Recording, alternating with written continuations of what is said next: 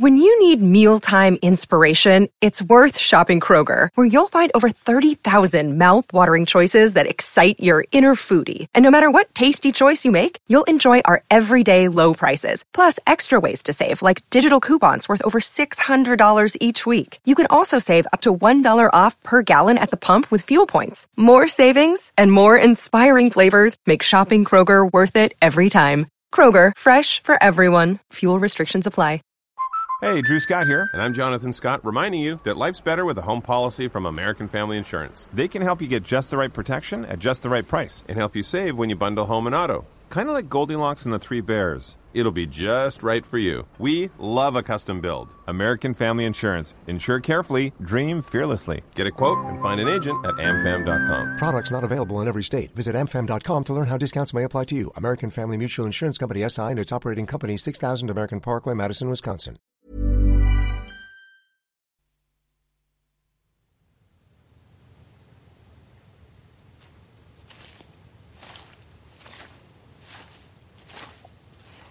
Quagmire, swampland, morass, the slime kingdoms, domains of the cool-blooded, of mud pads and dirtied eggs. But bog, meaning soft, the fall of windless rain, pupil of amber. Ruminant ground, digestion of mollusk and seed pod, deep pollen bin earth pantry, bone vault, sunbank, embalmer of votive goods and sabred fugitives. We have come down off the road now. We're about 10 feet below the road at this stage, and we're standing in the bog. And if you look around you now, and you can imagine that this was a great lake after the ices melted, after the Ice Age, uh, about 10,000 years ago. And the bottom of the lake would be about 12 feet below us here. So we would have been, we were sort of down in, in what would have been the water. If you can imagine around the edge of the lake, you will have, you will have rushes growing, you will have plants uh, growing by the edge of the water, falling into the water and creating debris down at the bottom of the lake.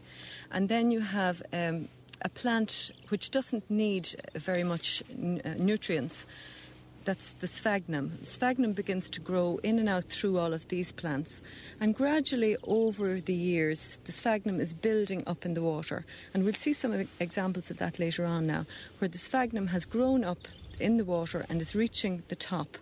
And then once it reaches the top, it continues to grow until for, for example, here in the in the Ardee bog, you would have had a dome of sphagnum going right up like an upturned saucer up over the water level. So if you can imagine that the bog was growing here then over most of the 10,000 years since the ice melted, and turf cutting would have taken place here over the last 2,000 years. There's evidence uh, over in the Stormanstown bog where uh, turf was being cut in 80 AD. Then, in this part of the bog here, in the Ardee bog, the cutting of the turf happened right around the edges. I always think of the Ardee bog itself as fish shaped, with the head of the fish pointing west and the tail of the fish pointing east. And there's one very interesting map where early drainage, with the early drainage of this bog here, plots were cut in right around that fish shape. And I remember uh, J.H. Andrews when he was talking about a bog in Garristown, and he said that they looked almost like they were at the starting post, ready to move move off in a race, to move in towards the centre of the bog as it became drained. The purple heather is the cloak God gave the bogland brown, but man has made a pall of smoke to hide the distant town. And bog is, I suppose, the afterlife of a forest, of all the trees that were here.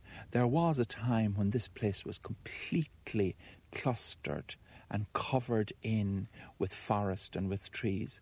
And um, there's a poem that I, I wrote a while ago uh, trying to reimagine that called The Angel of the Bog.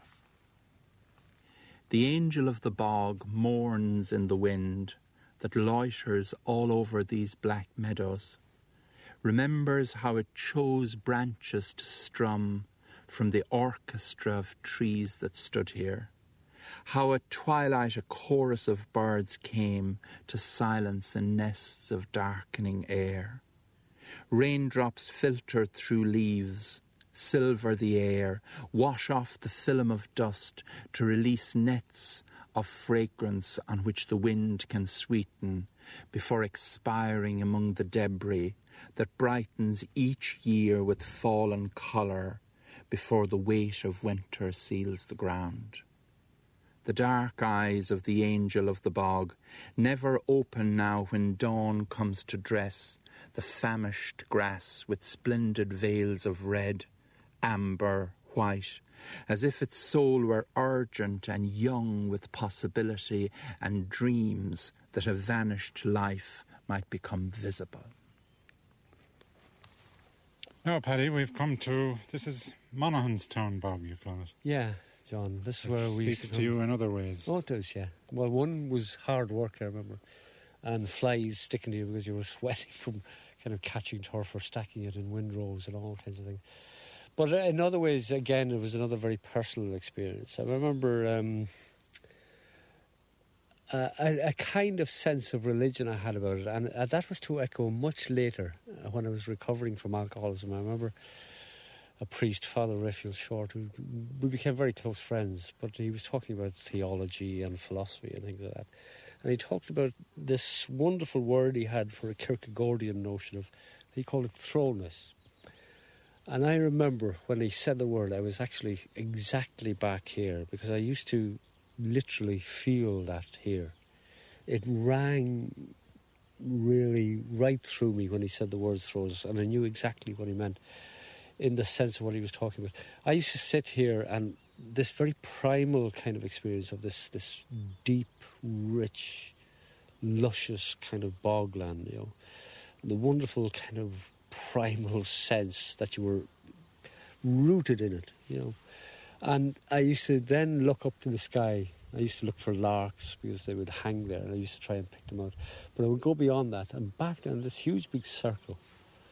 Uh, from earth through me up into the sky. And I understood nature and God like that for years. I remember people used to talk about the Trinity, and this became my Trinity. One was the physicality of, of myself and the kind of mental thinking, me. The sky was, was this thrown us out into, you know, a notion of what Godness might be. Uh, and then there was this pure, beautiful kind of sensuality, physicality and um, of the bog. You know, I, I actually had a habit. I mean, it's it's. I kind of feel odd talking about. it. I used to kind of strip off and actually lie in it.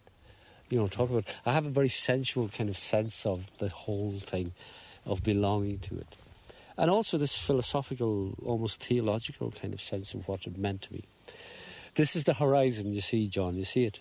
Mm. That's the one that appears in all my paintings and it, it locks everything together north and south heaven earth you know and it, it becomes the backdrop for a lot of the work i do now there's there's but as a child if you can imagine it you know everything is eye level everything and i i used to stand and look across those wonderful browns and purples and i remember almost tasting the sense and the colour of it and just on top of that, there all these flies and midges, uh, all kinds of purple and greens and wonderful. This was exotic stuff right in the heart of the Midlands. I mean, it, you don't have to go to kind of, you know, uh, exotic places to see or experience this kind of. But there was this wonderful sense of elation and this wonderful sense of moving out of yourself again. I know I, I talk a lot about this, but it's actual part. It's actually a part of my experience. And we have music, oh so quaint, the curlew and the plover, to tease the mind with pipings faint. No memory can recover. The first moss I went to was with uh, Jim Shivers to this uh, Hillhead Moss, it was called. The next place I went was in a cart with uh, my grandfather figure, Uncle Huey, which my father's uncle at the time. And uh, I always remember the image of him standing up in the cart. And when I, I read about the Tollund man, who was a sacrifice in early uh, Iron Age in, in Jutland, being taken around the district, they think, in one of these ritual wagons, I associated the god and the sacrifice to the god with uh, this man, great uncle Hughie, standing up in the uh, in the um, cart. The hand carved felloes of the turf cart wheels buried in a litter of turf mould, the cupid's bow of the tailboard, the socketed lips of the cribs. I deified the man who rode there, god of the wagon, the hearth feeder. I was his privileged attendant, a bearer of bread and drink, the squire of his circuits.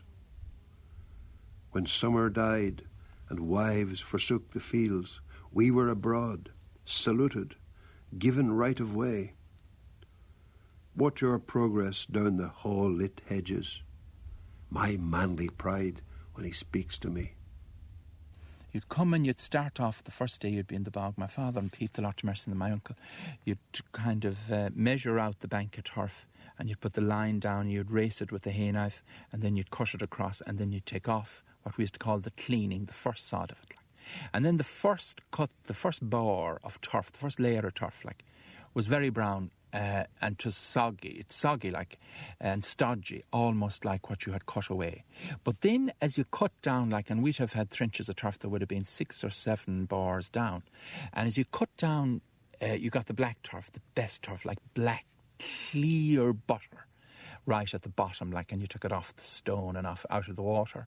We cleave the sodden, shelving bank in sunshine and in rain, that men, by winter fires, may thank the wielders of the slane.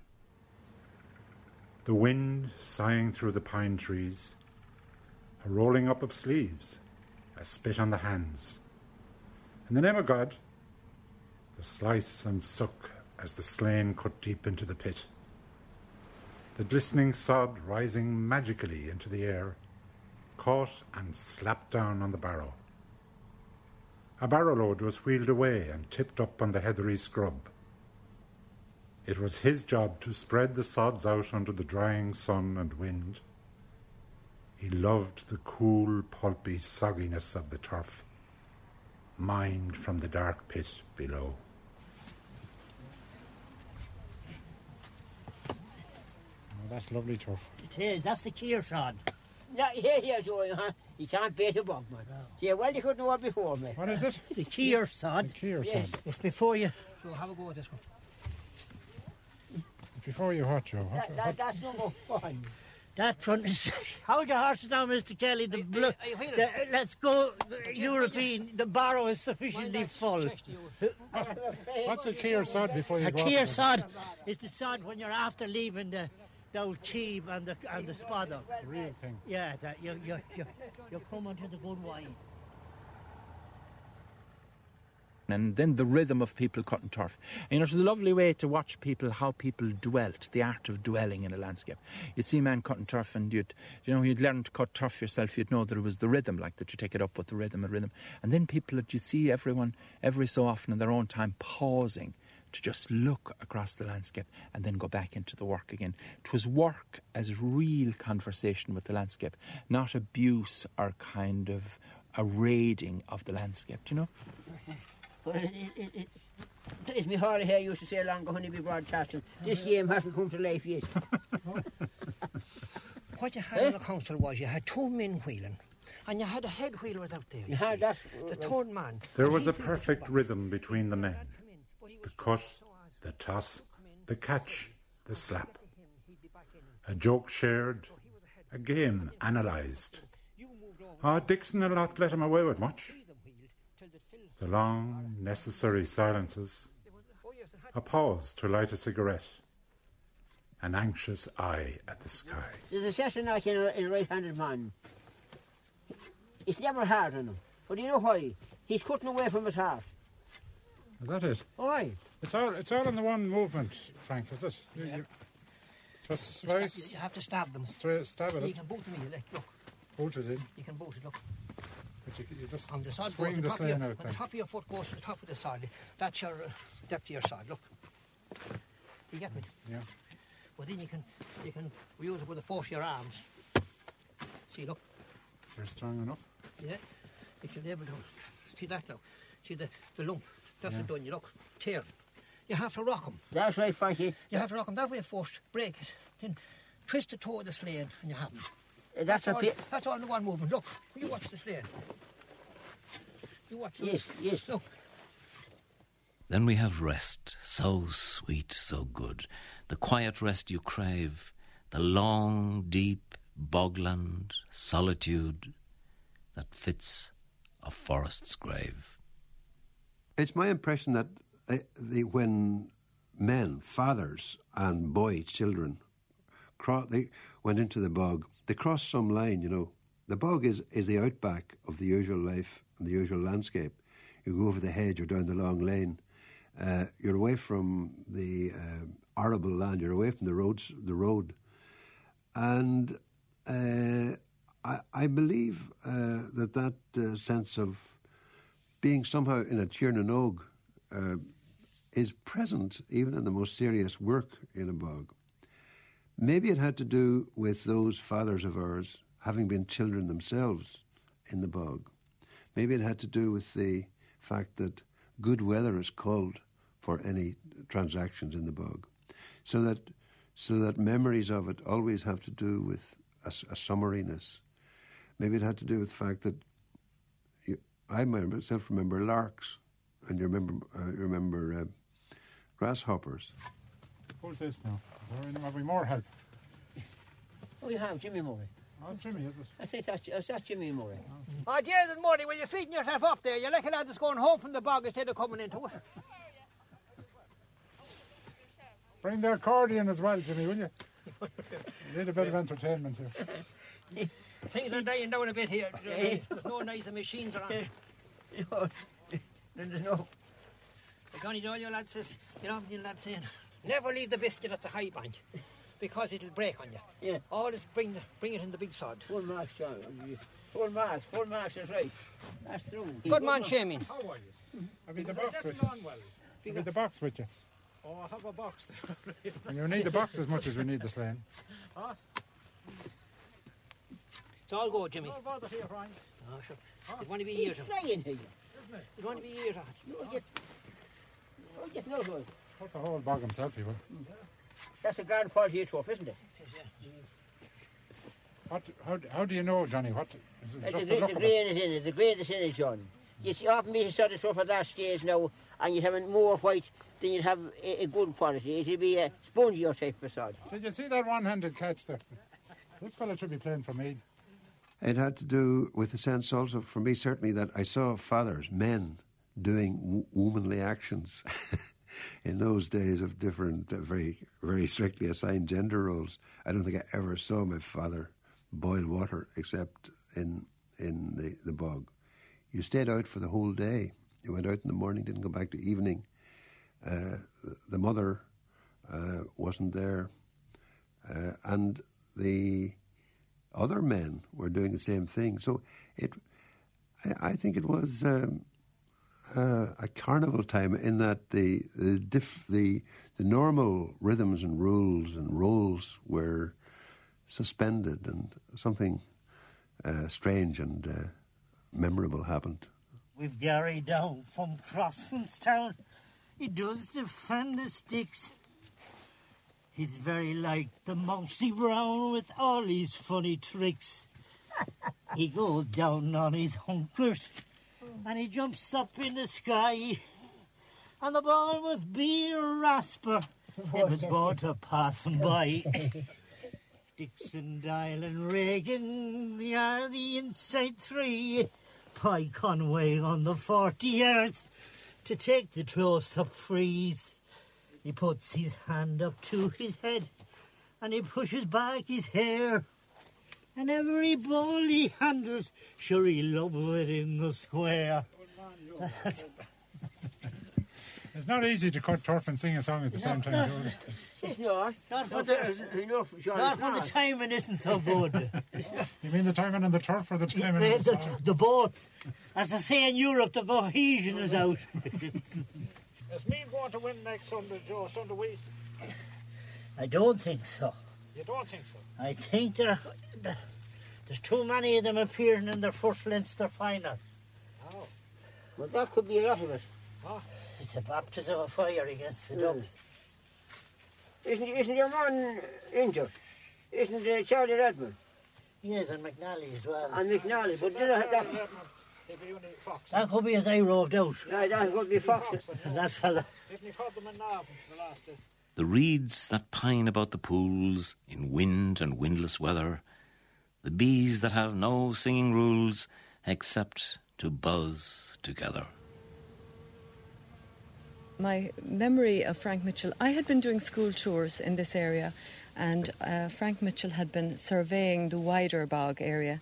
And then uh, he thought it would be a good idea if we worked on a project which we did and which eventually became a book called The Great Bog of Ardee. But we started here on the first day that we worked on it. We came down here and we took a boring right to where we're standing now and found that the um, the depth below us was about 12 feet. And so when the boring came up and Frank was going through all of the different layers of the bog, and then when he got down to the bottom layer, which was the mud at the bottom of the lake, I, you know, I have this vivid memory of him pushing the debris across the back of his hand and one of the things that came up was a black seed with a keel, shiny black seed. And he said that's Nymphaea alba. That would have been a white water lily that had been growing on the bog 10,000 years ago. And this seed had fallen down into the, the muds. And, you know, really the, the entire bog seemed encompassed in that little seed because so, so much of the story of the bog was there. One of the very first poems that I ever heard is about a man on the bog, or a man in the moss, as they would say. In up in the north, in my part, in County Derry and all around, the word, the Scottish word, and indeed the Danish musa, it was called going to the moss. And uh, the first moss I went to was Hillhead Moss, and I went there with a guy called Jim Shivers with a donkey and cart to collect the Shivers' turf. But there was a little uh, rhyme which said, Two sticks standing at one across spells Paddy Brannan in the Hillhead Moss. Paddy Brennan, that would be in strict, uh, correct pronunciation. It's about that uh, little uh, fireplace that men on their own would erect out uh, on the bog.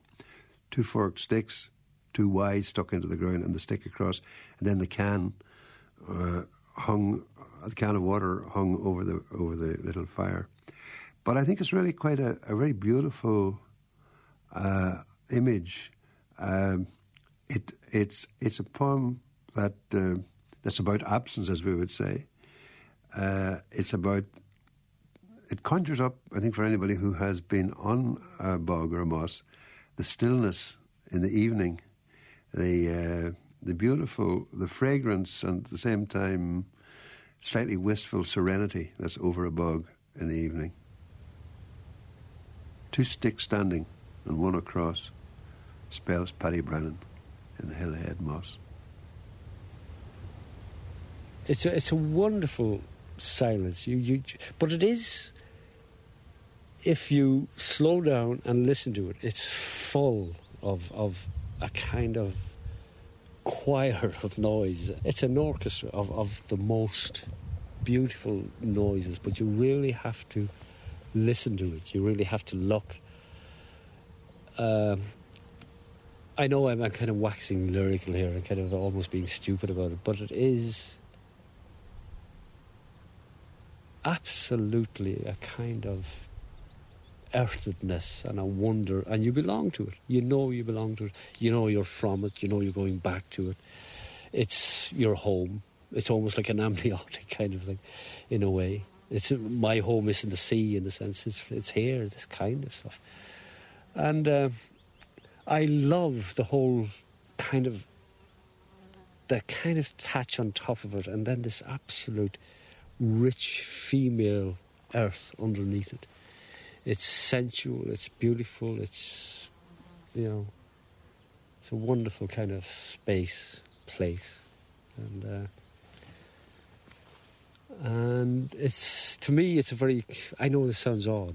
It's, this is where I pray, in a sense. I don't say words, I just look and I stand here, and it's a kind of a prayer of wonder, you know, about nature, and it's, uh, and here it is. It's just, Oh, well, let's just pray for a few seconds. yeah.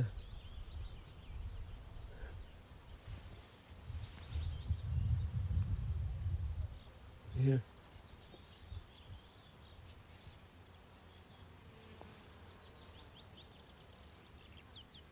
Yeah, that. It's wonderful. Anyway. Butterflies coursing around, Yeah. just the Oh, voices yeah. in the Yeah. distance, birds Yeah. Flying. But you, you can, you know, when a voice intrudes, it, it comes from miles away and it, you know, links across the top of that bog and across behind you and everything. And again, it's it's like joining two worlds you can't see, you know, and that's the magic in it.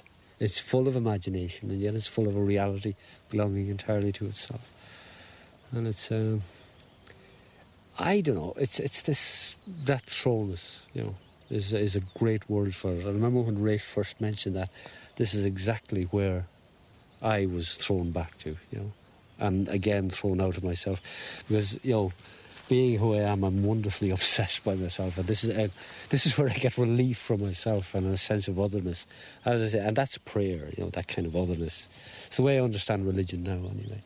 This is a nature, natural kind of you know cycle of life and death, and you belong to this. You know, there's great history in this. I, uh, you know, I don't know anything about it, but I, I sense voices and whisperings in it and all kinds of things. The long, strange stillness, wide and deep, beneath God's loving hand, where, wondering at the grace of sleep, the guardian angels stand. Now, there's another bog hole just beside us here, but it's more difficult to see because, as you can see, it's completely covered in with bog bean. Do you see the the um, the tall uh, leaves of the bog bean? Now, that bog bean was collected in the past by people because they believed that it was very good for purifying the blood, and uh, particularly at the end of a winter coming into summer. I remember a woman from Westmeath telling me that her father called it ridge oak, and the ridge oak was brought in and steeped in water. And of course, n- needless to say, the children didn't like the taste of it, and it got worse as time went on. And uh, look, you've tormentil here now. Do you see this little yellow yellow flower there? Yeah, that was used in the past to um, rid people of worms. And uh, you know, I remember hearing a very funny account at one stage of uh, archaeologists working on monastic dumps and coming across a lot of tormentil where all of the monks in the monastery would have been given um, worm doses at the same time. And so you had um, a lot of tormentil in the dump. I'm sure they thought it was aptly named. Yes. Tormented by tormentil. I read in P.V. Glob's book called The Bog People, which is all about um, Danish uh, archaeological finds. He has a reference to a find made in County Armagh in the late 18th century on the uh, estate of Lord and Lady Moira. Uh, these men were cutting turf and they turned up uh, what uh, the contemporary um, experts or antiquarians called um, the, the, the Viking Queen. Uh, obviously, a bog burial of some sort, probably from the Iron Age. So, the poem I wrote uh, imagines uh, this woman's sojourn under the peat uh, and, and the way she disintegrates uh, the moment the air is let at her. But chiefly, the actual pleasure of writing the poem was dreaming yourself, dreaming, dreaming into the processes of um, vegetation and weather and time in the actual um, moss itself. Bog Queen. I lay waiting between turf face and demesne wall, between heathery levels and glass toothed stone. My body was braille for the creeping influences. Dawn suns groped over my head and cooled at my feet. Through my fabrics and skins, the seeps of winter digested me. The illiterate roots pondered and died in the cavings of stomach and socket. I lay waiting on the gravel bottom, my brain darkening, a jar of spawn, fermenting underground dreams of Baltic amber. Bruised berries under my nails, the vital hoard reducing in the crock of the pelvis. My diadem grew carious. Gemstones dropped in the peat flow like the bearings of history. My sash was a black glacier wrinkling. Dyed weaves and Phoenician stitchwork retted on my breast's soft moraines. I knew winter cold like the nuzzle of fjords at my thighs, the soaked fledge, the heavy swaddle of hides. My skull hibernated in the wet nest of my hair, which they robbed. I was barbered and stripped by a turf cutter's spade, who veiled me again and packed coombe softly between the stone jambs at my head and my feet, till a peer's wife bribed him. The plait of my hair, a slimy birth cord of bog, had been cut, and I rose from the dark, hacked bone, skullware, frayed stitches, tufts, small gleams on the bank. And the body was found here in 1849 during the famine. And the, she had been in the bog for about 70 years.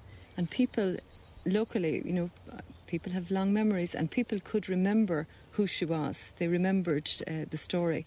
And she was a young girl who had um, believed that she was loved by a local landlord and was so distressed when she found that he was marrying um, an heiress that she took her life. And her family brought her to the door of, of this um, landlord's residence. And I would know now from another story nearby too that in those kind of circumstances, local people would have prevented the burial then in the in the um, grave in the graveyard, and so apparently this woman was buried in the bog. And over the years, with turf cutting, the the bog the body was moved several times, and the box became broken in the process. And then um, some people who were working in the bog found the, the box. Brave joys we have, and calm delight, for which tired wealth may sigh.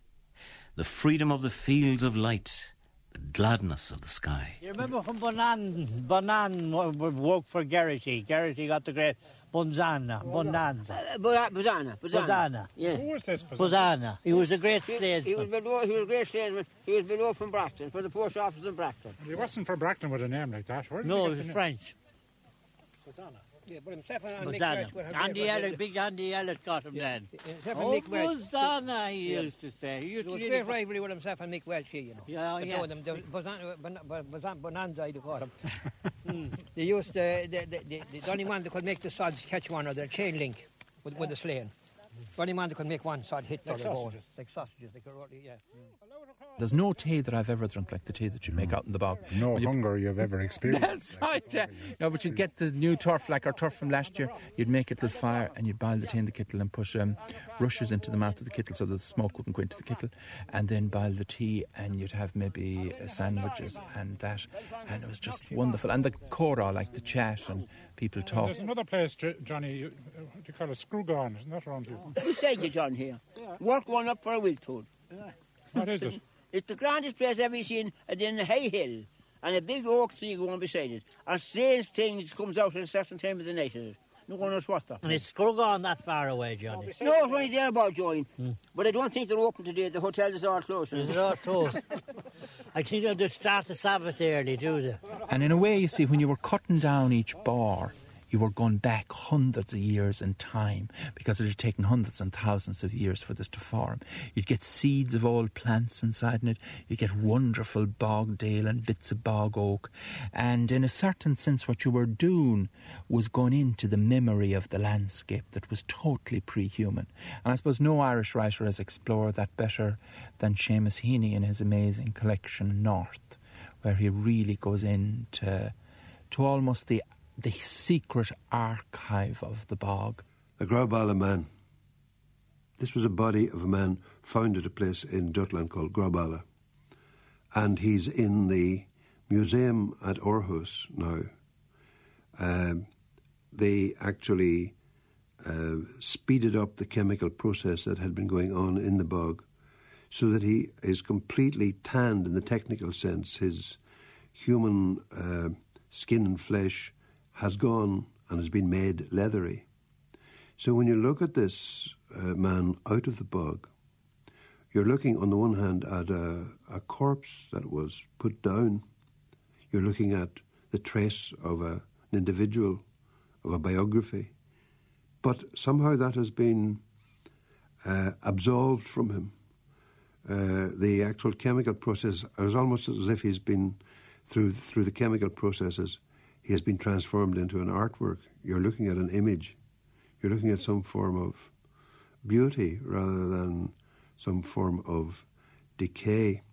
And um, it, it's, a, it's, a, it's a strange, uh, beautiful, slightly unnerving experience, as I say. And the poem is really about that, I suppose, about uh, the balance between beauty and atrocity, as the poem itself says a Grauballe man. As if he had been poured in tar, he lies on a pillow of turf and seems to weep the black river of himself. The grain of his wrists is like bog oak, the ball of his heel like a basalt egg. His instep has shrunk, cold as a swan's foot or a wet swamp root. His hips are the ridge and purse of a muscle, his spine an eel arrested under a glisten of mud. The head lifts, the chin is a visor, raised above the vent of his slashed throat that has tanned and toughened. The cured wound opens inwards to a dark elderberry place. Who will say corpse to his vivid cast? Who will say body to his opaque repose? And his rusted hair, a mat unlikely as a fetus's. I first saw his twisted face in a photograph, a head and shoulder out of the peat, bruised like a forceps baby. But now he lies perfected in my memory, down to the red horn of his nails, hung in the scales with beauty and atrocity, with the dying Gaul too strictly compassed on his shield with the actual weight of each hooded victim slashed and dumped. My horse. You see that? You hear that hitting the, hitting the sod, look. Yes. And you know what that means? You know, look, see the way you stick the key, look. Mm. It gets all on there, look. What? And you hear that hitting it. Yes. When he hits it in, look. Yeah. yeah. And you see the cut, you see where he sticks the key. Well, no, listen to that. Listen to this man saying. He hits the church, it's, it's the slane saying. Do you yeah. know what that means? The slane is saying, fill me again. Yeah. But when you come to the last sod, you take your time, yeah. judge, your, judge your shot. Yeah. Yes. Your, yeah. So when you go down, yeah. that, you, that you'll be dead straight. You see, you, you judge your shot and then you stab it. And there are parts there where you can see some of the actual bog cotton that we've just been speaking about. Um, people here called it the wig. And in fact, if you look at it in the in the side there, it looks like a wig, doesn't it? It looks like tufts of hair coming out, and that was very strong the turf cutter would find the schlone was sliding down through the turf, and then when it came to some of the wig, he couldn't cut it. I remember there was a turf cutter here one day, and he said the devil's father couldn't cut it. Very, very strong uh, in the turf. Insatiable bride, sword swallower, casket, midden, flow of history, ground that will strip its dark side, nesting ground outback of my mind. It's the great thing all the same when a got on the strain when he's young. It'll never leave the blood. Well, I heard you talking about Bazana. So that Oh, Buzzana! And the yellow just say, oh, Buzzana! The last sod is cut. Yeah. God bless his Gossoons, you're great men. They know you know. Grand slanes. I'm on two good slanes, man. No. I wonder when we'll Cutters. ever one be cut again. Who knows? Next year. we'll, uh, we'll come back and do it all next year. Finish off that one next year. Huh? Well, praise God, praise God.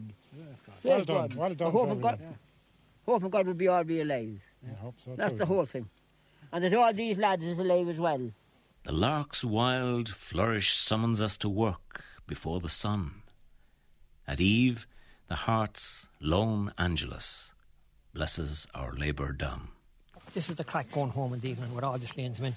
Shine their slane, wrap it up in a bag. Everything had to be light. Look at aluminium. No such thing as carrying extra weight. No nothing. Everything had to be just right.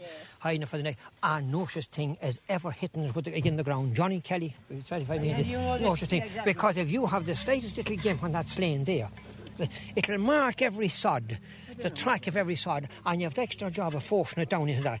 that and they give that little rub of a stone every morning, now and evening, every and again, just give it up, just to get it just, just right, and everything will be on, and shine it up, and most of all, wrap it in a sack going home, and have it welded, it hit nothing, and have it shined and all for the next morning again. And the more shining of it is, the better the sod will whip off it. Quick.